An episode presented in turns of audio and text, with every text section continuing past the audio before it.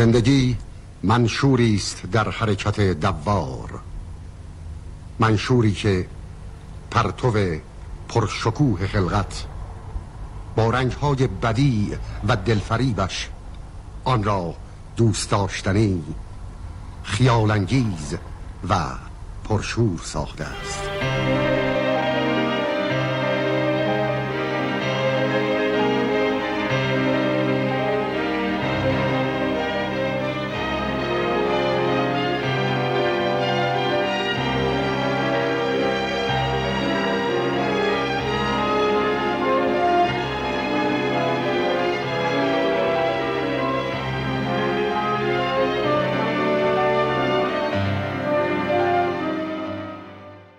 سلام. من ناهید مزیدی هستم و این قسمت دوم پادکست آدمهای معمولیه. پادکستی که در هر قسمتش من با یک نفر درباره تجربیات زندگیش صحبت می‌کنم و یا داستان واقعی زندگی کسی رو براتون روایت می‌کنم. این قسمت بهمن ماه 1397 منتشر میشه. توی این پادکست من سعی می‌کنم کسی رو قضاوت نکنم و از شما می‌خوام که این قصه ها رو اینطوری بشنوید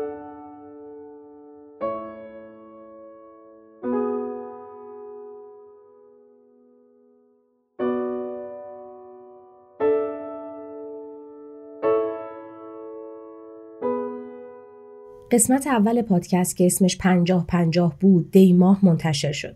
ممنونم از شمایی که این قسمت رو شنیدید و در موردش با ما حرف زدید و نظرتون رو گفتید. همه نظرات رو خوندم و سعی کردم تا جایی که میشه بهشون جواب بدم. و همینطور ممنونم از شمایی که این پادکست رو به دیگران هم معرفی کردید. لطفا بازم این کار رو بکنید. خب حالا بریم سراغ داستان این قسمت. قسمت دوم انتخاب توی این قسمت من با لیلا صحبت کردم. لیلا درباره تجربهش از دو قلو بودن، از دست دادن عزیزان و افسردگی صحبت می‌کنه. من وقتی به دنیا آمدم همزمان با خواهرم به دنیا آمدم دو قلویم و این خیلی فکر می‌کنم که تحت تاثیر قرار داده زندگی منو به دلایل مختلف یکیش این که خب چون ما دو قلو بودیم هیچ وقت تنها نبودیم. یعنی تنهایی برای من تعریف نشده بود. تو سن خیلی حالا کوچیک‌تر تا مدرسه و دبستان و اینا ما هیچ وقت اصلا دغدغه اینو نداشتیم که دوستی پیدا بکنیم یا نکنیم. و اصلا این تیم بودن خب ما اون موقع درکی ازش نداشتم ولی اصلا احساس ضرورت ایجاد نمی‌کرد که مثلا من تلاش کنم برم با یک نفر شروع کنم صحبت کردن. مورد دیگه این بود که چون اصلا دو قلو بودیم و حالا تو بچگی کمی مثلا با نمک بودیم و اینا خیلی دیگران سریع با ما ارتباط برقرار می‌کنن یعنی ما وقتی وارد یه جمعی می‌شدیم اولا که همه سریع ما رو نگاه می‌کردن سریع به ما توجه می‌کردن. ما کاملا مرکز توجه بودیم و ما اصلا هیچ چیزی نداشتیم. یعنی مثلا ما میشستیم همه میبودن سمتمون. خیلی هم تازه بعضیشون رد می‌کردیم. مثلا خیلی هم علاقه نداشتیم. مثلا با بعضی ارتباط برقرار کنیم. این باعث شده بود مثلا یه چیزی هم پیدا کنیم. یه غروری هم پیدا کنیم نسبت به این زمینه که حالا مثلا اصلا من از فلانی خوشم نمیاد دوست ندارم بیاد با من حرف بزنه. این قضیه ادامه داشت تا دوران نوجوانیمون. توی دوره نوجوانی احساس لیلا و خواهرش به این دو قلو بودن یه کمی عوض میشه. دیگه از اینکه توی جشن تولد یه هدیه مشترک بگیرن ناراحت میشن.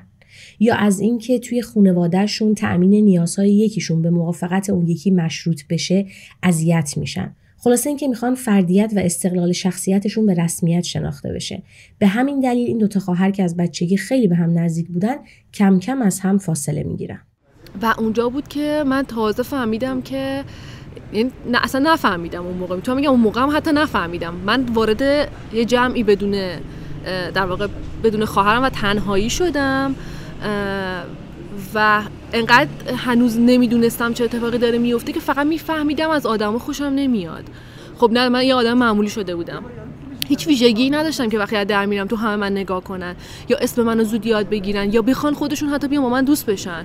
و منم اون تلاش رو نه می‌کردم نه بلد بودم و فکر می‌کردم ضروری هم نیست. چون اصلا هیچ وقت روبرو نشده بودم باهاش که مثلا بخوام این کار بکنم. و بقیه از بچگی این کار تمرین کرده بودن. و حالا مثلا من تو 18 سالگی 17 سالگی هیچی از در این باره نمی‌دونستم.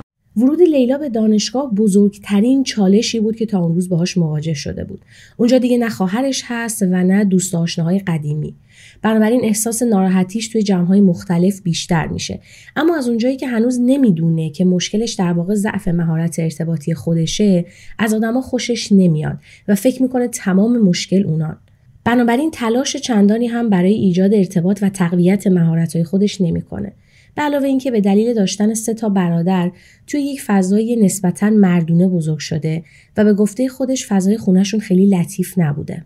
این موارد به علاوه اذیت و آزارهای یه دوست قدیمی فشار روانیش رو بالا می‌بره و تا حدی زمینه احساس تنهایی و افسردگی رو براش فراهم می‌کنه و یه اتفاق وحشتناک دیگه که افتاد پدر من دقیقا تمام ترم اول که من دانشگاه بودم پدرم فوت کرد بعد دیگه این دیگه کلا من اصلا دیگه به یه جایی رسیدم که می‌خواستم انصراف بدم و برگردم. یعنی می‌خواستم دیگه اصلا توان روحیشو نداشتم که بخوام این همه مسئله رو با هم مدیریت کنم. یعنی هم مسائل روحیمو مدیریت کنم هم با اون دوستم سر کله بزنم و اونو سرجش بنشونم هم به هر حال اون تنهایی رو باهاش کنار بیام.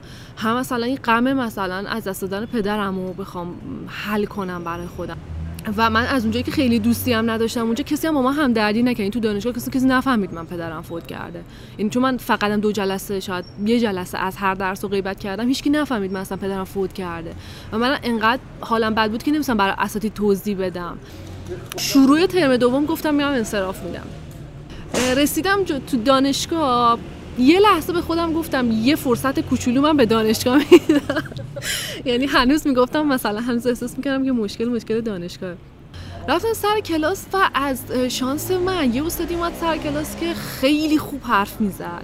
خیلی کاراکتر جذابی داشت. من تو اون یک ساعتی که تو کلاس بودم تمام مشکلاتم فراموش کرده بودم. هیچ احساس که مشکلی دارم. حالم خوب شده بود. احساس می‌کردم که چقدر چیزها هست که من می‌تونم تو از این دنیا بدونم. چقدر چیزها هست که من از این رشته دوست دارم که بدونم. حالا هر چقدرم که سختی است. اومدم بیرون و احساس کردم که خوب کار خوبی کردم. این شانس دادم به دانشگاه و به هر حال با این حال دانشگاه سخت گذشت برای من. هر دانشگاه تموم کردم و با سختی برگشتم و گفتم که وای میستم دیگه هر جور شده وای میستم تمامش می‌کنم. چون همه این مشکلات هست من این شکست ناتمام موندن اینم دیگه نمی‌تونم اضافه بر سازمان تحمل کنم. برگردم و به همه توضیح بدم که چرا حالا من برگشتم. خلاصه برگشتم و تو برگشتنم هم همچنان اوضاع خوب نبود چون مادرم هم دیابت داشت و تقریبا بینایی چشمی از دست داد و خیلی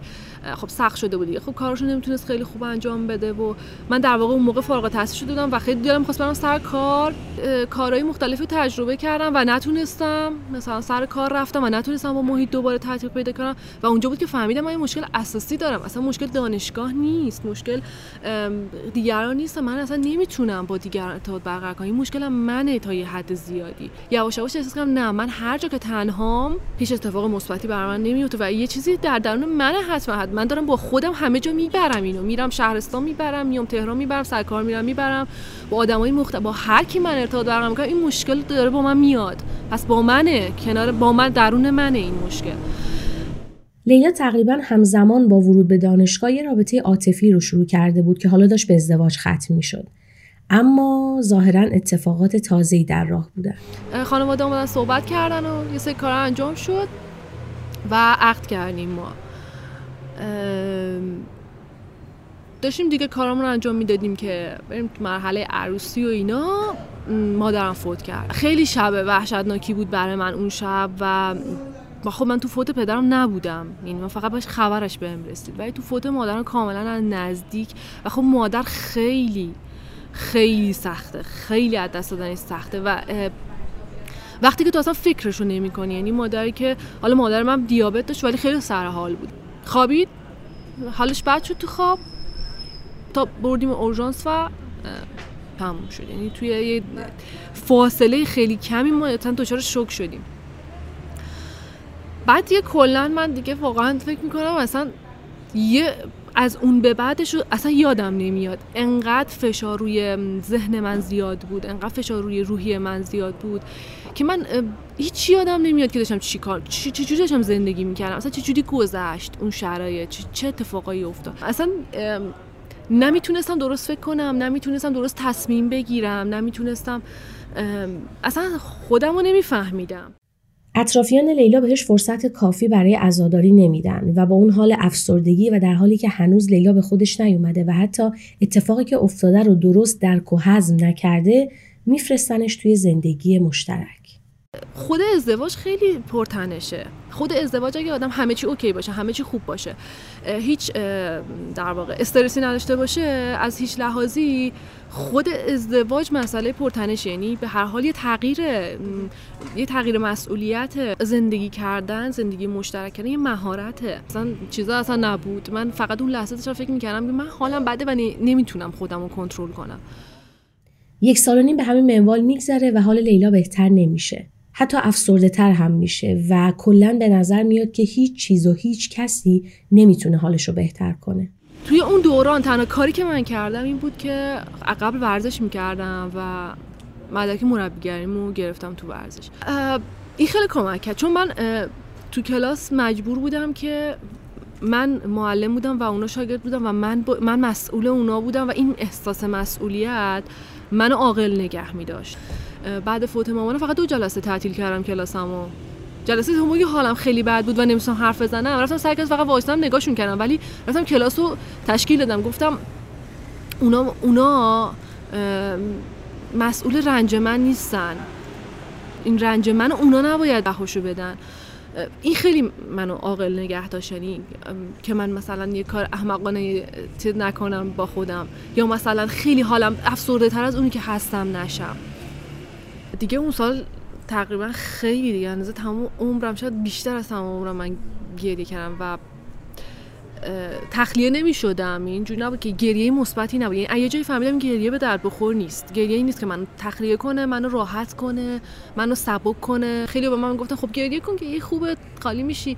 ولی اصلا اون گریه گریه مثبتی نبود. احساس می‌کردم که تموم نمیشه. یعنی من تمام عمرم من بشینم به این وضعیت تموم نمیشه. یواش یواش هی احساس تنهایی من بیشتر شد هی بیشتر شد هی بیشتر شد تا جایی که اصلا فلجم دیگه نمی‌تونم تکون بخورم. من هیچ کاری نمی... مثلا دلم نمی‌خواد برم بیرون. یعنی اگه مثلا میموندم تو خونه و کسی نبود برای من کاری بکنه من نه برای خودم غذا درست می‌کردم نه برای خودم می‌رفتم خرید کنم. هیچ اصلا نه اینکه نخوام با این کارو بکنم احساس می‌کردم نمی‌تونم. احساس می‌کردم اصلا برام مهم نیست. اصلا نمی‌خوام اصلا کاری بکنم. بعد از چند سال استرس و فشار روانی و یک سال و نیم گریه و افسردگی بالاخره کارت به استخونش می‌رسه. یه جا احساس کردم که بسته دیگه. ها کسی قرار نیست بیاد تو رو بلند کنه. اصلا کسی نمی‌خواد بیاد تو رو بلند کنه. خودت چی؟ اصلا کسی دلش برای تو نمیسوزه. خودت چی؟ خودت دل بر خود نمیسوزه. کسی تو رو دوست نداره. خودت چی؟ خودت خودت رو دوست نداری؟ و یواش یواش این تفکر هی تو من باعث شد که اون هی فاصله اون فکرای منفی بیشتر بشه یواش یواشون یه فضا ایجاد بشه این فکرای کمی متوقف بشه کمی صبر کنم توی اون شرایط و فکر کنم که من دارم زندگیمو از دست میدم. خب چی میشه؟ آخرش چی میشه؟ تا کی می‌خوای این ادامه بدی اینو؟ یه از کتابام بعدم اومده بود. احساس می‌کردم یکی نشسته اون سر دنیا با خیال راحت چیزی نوشته بعد مثلا به درد من نمی‌خوره. و خب خیلی تو نوجوانی من خیلی کتابای از این کتابای خودیاری و روانشناسی و مثبت فکر کنیم و اینا میخوندم. یه جوری اشباع شده بودم از این قضیه. یعنی یه وقتی که زیادی درباره یه چیزی می‌دونی احساس می‌کنه که اونم دیگه به کارت نمیاد. بعد اون جایی که دیگه من احساس کردم باید بلند شم و خودم بالاخره یه کاری برای خودم بکنم احساس ضرورتم خیلی بالا بود. یعنی من به حدی احساس ضرورت می‌کردم که خودم ببین یا بلند شو برو پشتم خودتو بنداز پایین. یا پاشو یه کاری برای خود بکن. یا برو تمومش کن. این زندگی که زندگی نیست. یا اینکه بلند شو شجاعانه وایستا یه کاری برای خودت بکن. از خستگی از من از خستگی خسته شده بودم. از اینکه بگم من خستم من دیگه نمی‌تونم ادامه بدم از از این شرط خسته شده بودم. اصلا از اینکه از اینکه انقدر دیگه دارم خودم رو نابود می‌کنم از اینکه دارم هی به خودم میگم که تو نمی‌تونی تو تموم شدی. من تقریبا دیگه هیچ کاری رو نمی‌تونستم انجام بدم. حتی اینکه نمی‌تونستم بلنشم برم بیرون برای خودم چیزی بخرم. مثلا من به همسرم زنگ زدم گفتم داریم اینو بگیریم. میگه ببین برو بیرون اون بغل مثلا یه مغازه است هوا هم حالا هوا عوض میشه.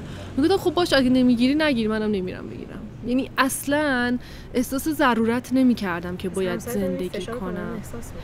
خیلی اون خب اون فشارهای خودش هم داشت. شاید اون مثلا اونم یه مشکلاتی داشتش که من دیگه واقعا اون اون قسمت اصلا دیگه یه جورایی نبودم. اصلا گفتم من به من ربطی نداره. من نیستم. این قسمت از قضیه رو دیگه نیستم. این قسمتی که مال خودته رو دیگه به من نده. من این این قسمت دیگه نیستم. و خب اونم خیلی فشار روش بود. گیج شده بود توی این مسئله. خب اونم تجربه این اتفاقا رو نداشت. مستاصل شده بود. نمی‌دونست باید چی رو درست بکنه. اونم یه ذره همراه من دست باچه شده بود. هی می‌خواست حال من خیلی کارا می‌کرد خیلی کارا می‌کرد. ولی مثلا انگار من یه لجبازی تو من بود که اصلا حتی اگه اتفاق خوبی هم میافتاد من می‌خواستم که نباشه اون اتفاق. یعنی یه حالت قبول پذیرش نداشتم اصلا. یعنی حتی اتفاق خوب رو یا یه چیزی که کوچیکه و خوبه رو پذیرش نداشتم که خوبه. گفتم خب که چی؟ یا انقدر موقتی بود اون حس خوبم که اصلا به درد نمی‌خورد. من خدا خیلی تلاش می‌کرد خیلی یعنی خیلی تلاش می‌کرد که همه چی خوب پیش بره. ولی خب من میفهمیدم من اون درکش می‌کردم اون خودش استرسای خودش داشت. یعنی اول اون باید خودش رو می‌تونست مدیریت کنه بعد بیاد توی روابط مدیر. خب هر دومون توی زندگی مشترک بی تجربه بودیم. من اصلا توقعی ازش نداشتم اون قدری که حالا تو بیا بر حال منو بهتر بکن. ولی مهمترین کاری که کرد صبر کرد. این صبوریش خیلی امتیاز بزرگی بود. یعنی آدمی که جا خالی کنه بگه اصلا من نیستم اصلا بسته دیگه تمومش کن. هیچ وقت نگفت این هیچ وقت من نگفت تمومش کن. من واقعا نمی‌تونم یکی هم به من می‌گفت من دعوا می‌شد باهاش. یا اصلا کلا گفتم تو منو نمی‌فهمی. تو چجوری به من میگی بلند شو؟ من نمی‌تونم. و این یه چیزی بود که باید درون من اتفاق میافتاد. هیچ از بیرون نمی‌تونست بگه. شاید خیلی هم می‌گفتن. از لیلا می‌پرسم درونت واقعا چه اتفاقی افتاد؟ دقیقا چی شد که تصمیم گرفتی و تونستی یه کاری برای خودت بکنی؟ تو که بخوای بری خودتو بکشی از اینجا که بلنشی از جا تا بری اون مرحله که می‌خوای خودتو بکشی شجاعتی میطلبه. یه بازم اون حرکت دیگه یعنی اینکه تو بلنشی و بری خودتو بکشی اینم یه حرکته. اینم یه فعالیته. من اون موقع هیچ فعالیتی نمی‌خواستم بکنم. بعد به خودم گفتم ببین تو می‌خوای بلنشی تصمیم که باید تصمیم می‌گیری چجوری بمیری. یعنی بالاخره یه چیز یه انتخاب دیگه. اینکه بخوای در مورد مردن فکر کنی مردن یه جور انتخابه. من اون تو اون دوره اصلا نمی‌تونستم برای هیچ چیزی انتخاب بکنم. و وقتی به مردن فکر کردم دیدم خب من برای مردن هم باید انتخاب کنم. اگه من انقدر می‌تونم که درباره مردن انتخاب کنم از درباره زندگی هم می‌تونم انتخاب کنم. اگه من انقدر شجاعت دارم که از اینجا بلند شم پله ها رو برم بالا پس می‌تونم خیلی پله های دیگه ای رو برم بالا. چرا پله های اگه می‌تونم پله این ساختمون رو برم بالا می‌تونم پله های ساختمون یه کلاس آموزشی رو برم بالا. می‌تونم ساختمون یه خیلی کارهای دیگه می‌تونم انتخاب بکنم. نه به این واضحی که الان میگم ولی اون احساسش بود. یعنی شاید اون موقع نمی‌تونم توضیحش بدم. ولی احساس می‌کردم اگر من می‌تونم بلند شم و یه کاری بکنم و برای مردن خودم شجاعت به خرج بدم و با اون مرگ رو به رو بشم. و با خیلی چیزای دیگه می‌تونم رو به رو بشم. این یه دهده تفکر بود. هنوز منو بلند نکرده بود. یعنی دهده این بود که فقط به من این چیز داد که خب این ایدر داد که خب میشه به زندگیم دوباره فکر کرد. بیا یه بار دیگه فکر کن به زندگی. آره آره. یه نقطه عطف بود. در واقع یه جایی بود که یه چیزی انگار تغییر کرد. یه مسیری تغییر تو ذهنم. آره آره آره. یه خب بعد که خب آدم هرچی از غم فاصله می‌گیره زمان خیلی چیزا رو کم می‌کنه. یعنی من هرچی از اون غم مادرم فاصله گرفتم به هر حال زمان آدم رو یک مقدار آرومتر می‌کنه. لیلا دوباره میره سمت مطالعه و توی یه کتابی درباره مدیتیشن و ذهن آگاهی می‌خونه. بعد از هفته ها مقاومت بالاخره این تمرین ساده رو شروع می‌کنه و خوشش میاد. و این یه ذره یواش یواش منو اصلا آورد تو زمان حال. یعنی من اصلا تازه تازه فهمیدم که من اصلا تو کارهای کوچیک اصلا نمی‌فهمم چی کار دارم می‌کنم. خیلی اوقات به خودم صدمه می‌زدم. یعنی مثلا صبح که خواب بلند میشم شب یه کل بدنم کبودی داشت. یعنی انقدر من تو عالم خودم بودم که میخوردم در دیوار اصلا متوجه نمی‌شدم. دستم میبریدم. و وقتی دیدم که خب آره مثلا الان دارم آشپزی می‌کنم یه چیز درست می‌کنم. وقتی دقیقا دارم به اون کار فکر می‌کنم خطایی هم اتفاق نمیفته و یواش یواش یه لذت کوچیکی هم انگار داره مثلا جریان پیدا می‌کنه. این خیلی نقطه ریزیه. ولی نمی‌تونم بگم چیزی نیست. یه چیزی هست. و من این نقطه ها رو به هم وصل کردم. یعنی سعی کردم یه ذره بیشتر این کار رو انجام بدم. نمیگم خیلی ماهرانه و خیلی با دقت این کار کردم ولی اون کتابه یه کمی منو از اون حالت غرق در یه دنیای دیگه در آورد و بعد من اونجا احساس کردم تازه فهمیدم من کمک می‌خوام. یعنی خب من یه چیزی م... یه عالم مشکل هست. شاید من خودم پسش بر نمیام. و شروع کردم دنبال یه مشاوره گشتن و خیلی هم چیز نبودم. دیدم خوب نبود به مشاوره کردن. یه ذره چیزای خوبی نشیده بودم. هر کی مثلا رفته بود نه مشاوره دستور میده نصیحت می‌کنه درک نمی‌کنه. یه ذره این چیزا شنیده بودم. و همش فکر می‌کردم من خودم بهتر هر, هر کسی خودم رو می‌شناسم. ولی یه جا خواهرم گفتش که من رفتم یه جایی یه کلینیکی یه صحبت کردم و اینا. مثلا خوب بوده. و از اونجا بود که دیگه یهو اون سیر چیز شروع شد و من هی حالم هر روز بهتر شد. و خیلی پیشرفت عجیبی داشتم. یعنی انقدر پیشرفتم خوب بود که شاید انگیزم خیلی زیاد بود. چون واسه خودم یه التیماتوم تعیین کرده بودم که یا بلند شو یا دیگه زندگی نکن. خیلی انگیزه داشتم. یعنی اگه مثلا مشاور به من یه تمرینی می‌داد خیلی جدی می‌گرفتم. خیلی جدی می‌گرفتم. احساس می‌کردم این تنها راه منه. وقتی آدم فکر کنه این تنها راهشه اون راه رو جدی بگیره خیلی اثر می‌کنه. بعد یواش یواش تونستم تقریبا شاید الان 6 7 ماهه که تونستم. یه 6 7 ماه حالم احساس می‌کنم حالم درست حسابی شده. یعنی احساس می‌کنم خودم هم دارم زندگی می‌کنم. بعد یواش یواش شروع کردم به فکر کردن که حالا می‌خوام یه کاری بکنم. حالا می‌خوام یه کاری بکنم که لذت ببرم یه کاری بکنم که سود, سود داشته باشه برای دیگران هم یه کاری بکنم که اثر بخش باشم تو زندگی خودم و دیگران. خیلی خیلی خیلی خودم خوشحالم که این کار کردم. خیلی خوشحالم. بعد اصلا من اصلا فکر نمی‌کردم انقدر تغییر کنم. خیلی وقت آدم یه چیزو می‌فهمه اصلا تغییر خودش ایجاد میشه. یا حداقل اینکه آسون میشه. یعنی اینکه بخواد براش تلاش تلاش کردن براش آسون میشه. خیلی اوقات که اصلا مرش میداره. یعنی خیلی اوقات ما فکر می‌کنیم داریم برای یه چیزی میجنگیم. و خب وقتی فکر کنیم که اصلا اون چیز وجود نداره جنگ تموم شده همون لحظه. ولی یه وقتایی هم هستش که نه. هنوز چیزایی وجود داره و باید تغییر داد. یعنی باید کار کرد براش باید تلاش کرد براش.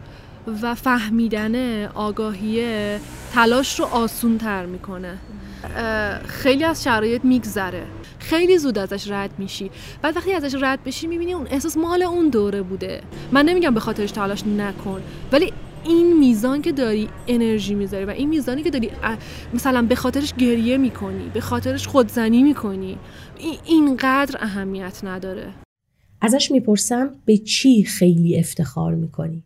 قبلا قبل 20 سالگی خیلی به استعدادام افتخار می‌کردم. چیزی که اصلا دست من نبود. به چیزایی که اصلا جبر بود و اصلا من هیچ نقشی نداشتم افتخار می‌کردم. ولی الان یه وقت حتی به اشتباهات هم افتخار می‌کنم. یعنی قضیه افتخار برای مثلا معنیش عوض شده. من الان اصلا به چیزایی که دست نقشی توش نداشتم نمی‌تونم افتخار بکنم اصلا. مثلا شاید یه زمانی حتی به رنگ موهام افتخار می‌کردم. مثلا من اینجوری هم یا رنگ چشمام افتخار می‌کردم. ولی الان وقتی نگاه می‌کنم به اینکه تو بعضی از شرایط خیلی عاقل بودم خیلی افتخار می‌کنم. چون یه جاهای انقدر شرایط برای من سخت شد که هر کار غیر عاقلانه ای از من می‌تونه سر بزنه. من شدت تنهاییم به حدی بالا بود به حدی بالا بود که پتانسیل داشتم با هر آدم اشتباهی آشنا بشم. از اینکه اون لحظه عاقلانه رفتار کردم خیلی افتخار می‌کنم به خودم. یعنی سعی کردم تو اون تنهایی صبوری کنم یه مقدار و نمی‌دونم. از ترس اینکه اشتباه بزرگی بکنی شایدم شایدم. آره شایدم شایدم مثلا انقدر میترسیدم که قدم بعدی اوضاع رو بدتر کنه. شاید اینطوری بود. ولی یه چیزی که میگم وقتی میگم عاقلانه یه عقلی در خودم می‌دیدم. یعنی احساس می‌کردم یک تفکر منطقی بکگراند رفتار من هست. یعنی اینطوری نیست که بخوام بگم دیگه خیلی از سر ناچاری اون کار می‌کردم. یه تفکر منطقی بکگراندش بود. و توقعی بود که خودم از خودم داشتم. اون توقع من رو نگه میداشت. اینکه مثلا لیل این کار تو نیست که بری اینطوری دیوانوار مثلا همچین رفتاری بکنی. من خیلی جاها مثلا حتی خیلی از اطرافیانم و از دست داشتم می‌دادم بر اساس رابطه یا مثلا دوستام داشتم از دست می‌دادم. و یه جاهایی انقدر بعضی از این دوستان انقدر با من رفتار بدی کردن. من خیلی خشمگین بودم از دستشون و دلم می‌خواست یه جور جانانه ای با اینا خدافزی کنم. یعنی مثلا یه طوری با اینا رفتار کنم که قشنگ خشممو تخلیه کنم. الان از اینکه اون کارو نکردم خیلی خدا افتخار می‌کنم. چون خیلی ممکن بود. یعنی من قشنگ رو مرزش بودم. این رو مرز این بودم که مثلا یه تلنگر بهم بخوره و من یهویی مثلا طرفو بشورم بذارم کنار یا مثلا خیلی مثلا بهش ضربه بزنم حتی. خب خیلی این کار می‌کنن. خیلی وقتی رو خودشون فشاره به اطرافیان ضربه می‌زنن. لیلا بهم میگه که دوست داره در ادامه روند رشدش آدم آرومتری بشه. ازش می‌پرسم چطوری می‌خوای این کارو بکنی؟ فکر می‌کنم که آهسته آهسته باید پذیرشم نسبت به وقایع بیشتر بکنم. یعنی شروع بکنم به پذیرفتن این که اصلا قرار نیست همه چی عالی باشه که. قرار نیستش که هیچ اتفاق بدی نیفته. قرار نیستش زندگی وقتی حالت خوبه خوب بمونه. این خیلی اهمیت داره. و اینکه تو حالت بحرانی خب من خیلی اتفاقای بحرانی زیاد دیدم و فکر می‌کنم که از این به بعد تو بحران ها قوی ترم و اصلا احساس کردم این بحران های کمی چیز می‌کنه به آدم کمک می‌کنه.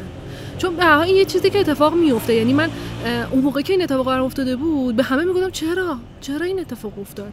یعنی فکر می‌کنم حالا اون اتفاق به هر حال باید میافتاد. ولی یه زمانی افتاد که من از اون درک برای بقیه زندگیم خیلی استفاده مفیدی می‌تونم بکنم. حالا یه بار به یه کسی گفتم که مثلا این قضیه خیلی به من قدرت داده. بعد به من از من پرسید که ارزشش رو داشت که مثلا پدر مادر ارزش گفتم ببین من که نخواستم این اتفاق بیفته. این اتفاق افتاده. دست من نبوده. دو حالت داره. من یا می‌تونم بشم تا آخر عمرم به خاطر این موضوع احساس بدبختی کنم یا اینکه می‌تونم به هر حال این اتفاق افتاده و تموم شده. یا اینکه من می‌تونم به هر حال از این قضیه برای آیندم برای اتفاقای آینده یه چیزی کسب کنم یه قدرتی کسب کنم.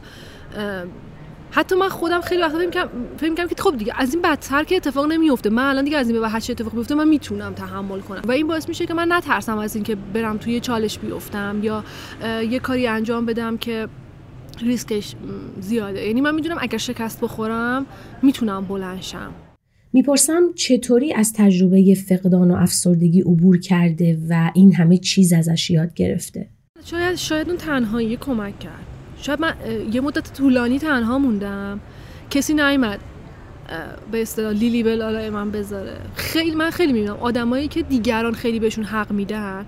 مثلا طرف خب یه اتفاق بعدی براش افتاده. انقدر که بهش میگن که تو حق داری تو حق داری ناراحت باشی. بعد اون یه سری رفتاری ناهنجار می‌کنه. بعد همه میگم نه این تو این شرایط دیگه. به نظرم یعنی اطرافیان مهمن. برای من اینطوری نبود که اطرافیان تاثیر مخرب داشته باشن. ولی اینکه تنها موندم اون موقع برام وحشتناک بود تنها موندم ولی فکر می‌کنم الان یه چیز مثبتی بود. یعنی اگه یه کسی هی به من می‌گفت نه تو حق داری اصلا اینطوری بشی. آره. و من فکر می‌کردم که خب آره. یا شروع می‌کردم به اینکه خب تقصیر دیگرانه. تو, تو این تقصیر دیگرانه میموندم. می‌پرسم از شر افسردگی خلاص شدی؟ تموم شد رفت؟ خب نوسان داره. هنوز مثلا من خیلی وقتا هنوز مثلا یه روزایی حالم خیلی بد میشه. یه روزایی خیلی افسرده میشم. اصلا افسردگی چیزی نیستش که آدم یهویی بذاره کنار و تموم شد. ممکنه که با بپذیره که ممکنه به صورت نوسانی سراغش بیاد و قبول کنه که خب این میاد ولی میره. یعنی بدونه که میره. نگه که خب حالا که برگشت پس من شکست خوردم. تموم شد دیگه. اون پروژه‌ای که من داشتم انجام می‌دادم اون تمام کاری که من برای درون خودم کردم شکست خورد. من دوباره افسرده شدم. من اینو فهمیدم که نباید اینو بگم. نباید بگم. وقتی افسردگی برگشت نباید بگم. همه اون کاری که کردم بی خود بود. باید بگم که این افسردگی برگشت.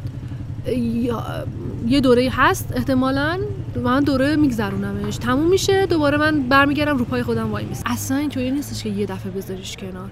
این همجوری باید میاد. خیلی هم ممکنه باهات بیاد.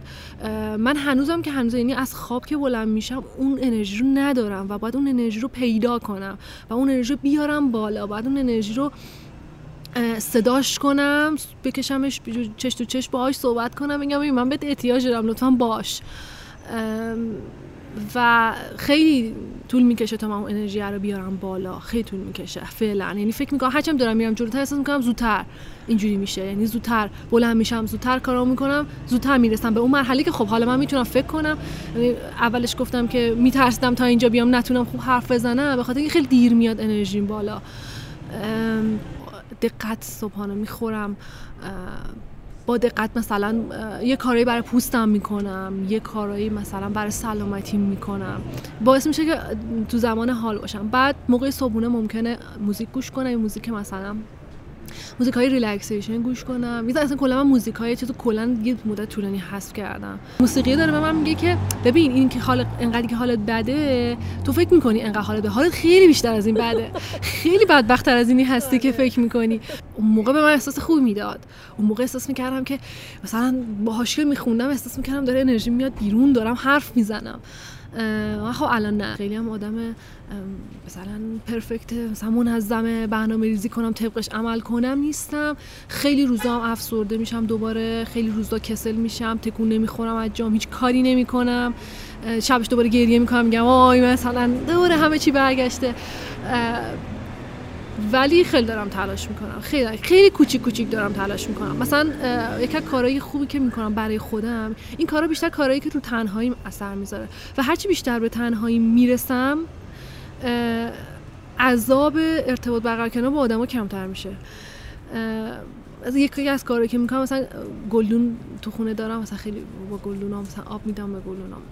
تغییراتشون رو نگاه می‌کنم. طبیعت خیلی حس خوبی بهم به میده خیلی حس خوبی میده. گاهی اوقات سختی حالم خیلی بده فقط پنجره رو می‌کنم آسمون رو نگاه می‌کنم. خیلی خیلی احساس خوبی بهم به میده. از هم که بدونی یه چیزایی هست بزرگتر از توه. یه چیزایی هست داره ادامه پیدا می‌کنه. خب ما هم جز این طبیعتیم. یعنی ما به صورت غریزی تو ذاتمونه که حتی تو بدترین شرایط حتی وقتی که هیچ شرایطی برای رشد ما فراهم نیست تمام تلاشمون رو برای زنده موندن و برای بقا بکنیم. از لیلا می‌پرسم کسی که پدر و مادرش یا عزیزی رو از دست میده چی کار می‌تونه بکنه تا به سلامت از این دوره بگذره؟ اول اینکه باید غمگین بودن خودمون رو قبول کنیم. بدونیم که خب این غمه و حق داریم غمگین باشیم حق داریم ناراحت باشیم. براش عزاداری بکنیم تا جایی که می‌تونیم ناراحتیمون رو بیرون بریزیم. نگیم که خب نه من می‌خوام قوی باشم و نمی‌خوام اصلا هیچ ضعفی نشون بدم روی این مسئله. دوچار تضاد نشه احساس نکنیم اگه داریم ناراحتیمون رو بروز میدیم داریم ضعف نشون میدیم. این این احساس نداشته باشیم. ضمن که اصلا خیلی اوقات اصلا آدم دست خودش نیست. یعنی به خودش میاد یه سری رفتارا کرده بعد پشیمون میشه خوش سرزنش می‌کنه. مثلا بعد دو سال میگه چه کاری بود مثلا من اونجا کردم؟ چرا مثلا مثلا این رفتی رو با مثلا این رفتار رو با فلانی کرد چرا این حرفو زدم؟ این خود سرزنشگریه رو نداشته باشه. و اینکه ما باید بفهمیم که خب این خیلی کار یعنی خیلی اتفاق غمگینیه. ولی این غم برای ماست. در واقع اونا وارد چیزی رو تجربه کردن که باید تجربه می‌کردن. از لیلا می‌خوام سه تا چیز مهمی که از زندگی یاد گرفته رو به هم بگه. یکیش اینه که هیچ چیز مطلق نیست. هیچ چیز کامل نیست. هیچ چیز خیلی موندگار نیست.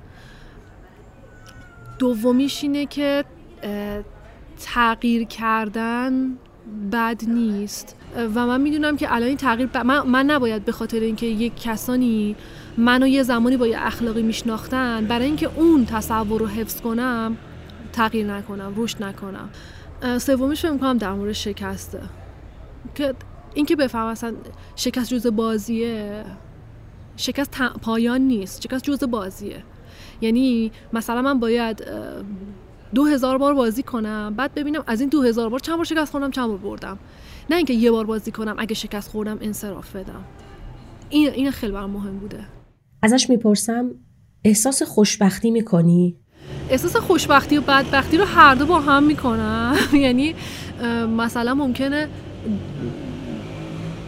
الان خیلی احساس خوشبختی کنم. چند دقیقه دیگه مثلا یه احساس به هم دست بده که احساس بدبختی بکنم. ولی پذیرفتم که این اصلا مطلق نیست دیگه. فهمیدم که نه نه زیادی احساس نه زیادی اصلا دنبال احساس خوشبختی باشم. نه زیادی اون احساس بدبختی رو جدی بگیرم. حالا مثلا هست دیگه. مثلا یه وقتی اتفاقایی میفته اینقدر با هم در... اتفاقی همیشه با هم میفته دیدید مثلا یهو همه چی با هم خراب میشه همه چی با هم بد پیش میره یهو آدم اصلا درموندگی می‌کنه. اون احساس درموندگیه چیز شبیه احساس بدبختیه دیگه. تا وقتی که احساس می‌کنم چیزهایی هست که می‌تونم کنترل چیزهایی هست که می‌تونم مدیریت کنم چیزهایی هست که می‌تونم انتخاب کنم احساس خوبی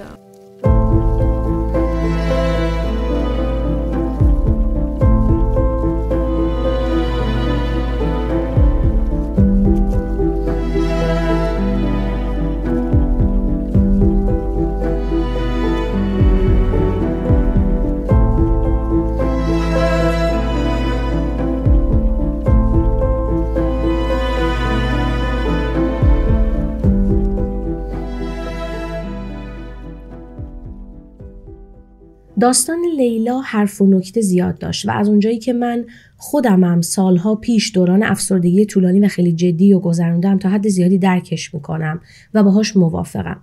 اگه شما هم همچین تجربه داشتین احتمالا همین احساس رو داریم اما دو تا از برجسته ترین حرفای لیلا برای من این بود که اولا گفت در بحرانی ترین شرایط هم به هر کار احمقانه یا خطرناکی دست نزده چون همیشه در خودش یه عقلی یه تفکر منطقی می‌دیده. من دوست دارم اینو اینطوری تعریف کنم که لیلا خودش رو کاملا رها نکرده. یا همه چی یا هیچی نبوده جا نزده و همیشه در هر شرایطی یه ترمزی برای خودش داشته. و دومین نکته که توی دوران تلخ افسردگی به خود من هم ثابت شد این بود که هر چقدرم که طول بکشه هر چقدرم که اوضاع بد باشه هیچ کس نمی‌تونه و نمیاد به داد آدم برسه. در نهایت خودتی و خودت. تک و تنها. یه آدم معمولی.